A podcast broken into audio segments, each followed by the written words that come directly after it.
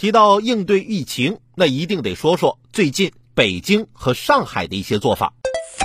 近日，北京、上海等城市流调报告出现一大变化，新增确诊病例流调报告中隐去了病例的性别、年龄、籍贯等个人信息，以涉及区域和场所的信息披露为主。这种在尊重个人隐私、弱化病患及家人压力的同时，保障公众知情权的做法，值得赞誉和提倡。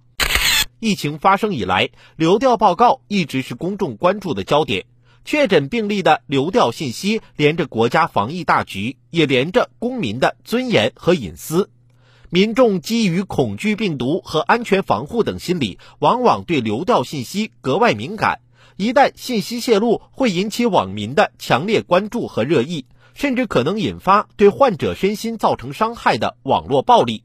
因此，如何恰到好处地披露流调信息，处理好个人信息保护与社会公共利益间的平衡，考验各地疫情防控的能力和社会治理精细化的水平。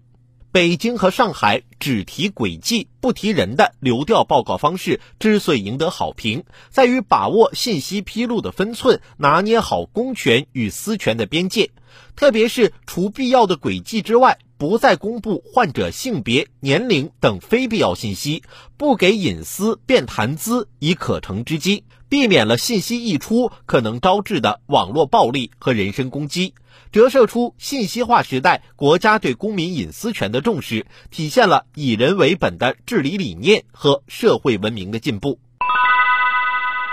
流调是针对患者家庭情况、出行轨迹、社交关系等方面的全方位调查，所接触的信息数据庞杂，信息经手的环节也多。流调工作的标准化、精细化、专业化，事关社会信任。从繁杂的信息中筛选、提炼、公布最高效、简洁的有用信息，不仅能让公众对涉及区域和场所一目了然，节约了大家时间，又可避免流调报告成为窥探、评价他人生活的管道。这样的办事方式更能得到公众配合，也更能赢得群众信赖。当前，在疫情防控常态化下，我们倡议多一些以人为本的柔性治理，这是国家治理体系和治理能力现代化的要求，也是群众的热切期待。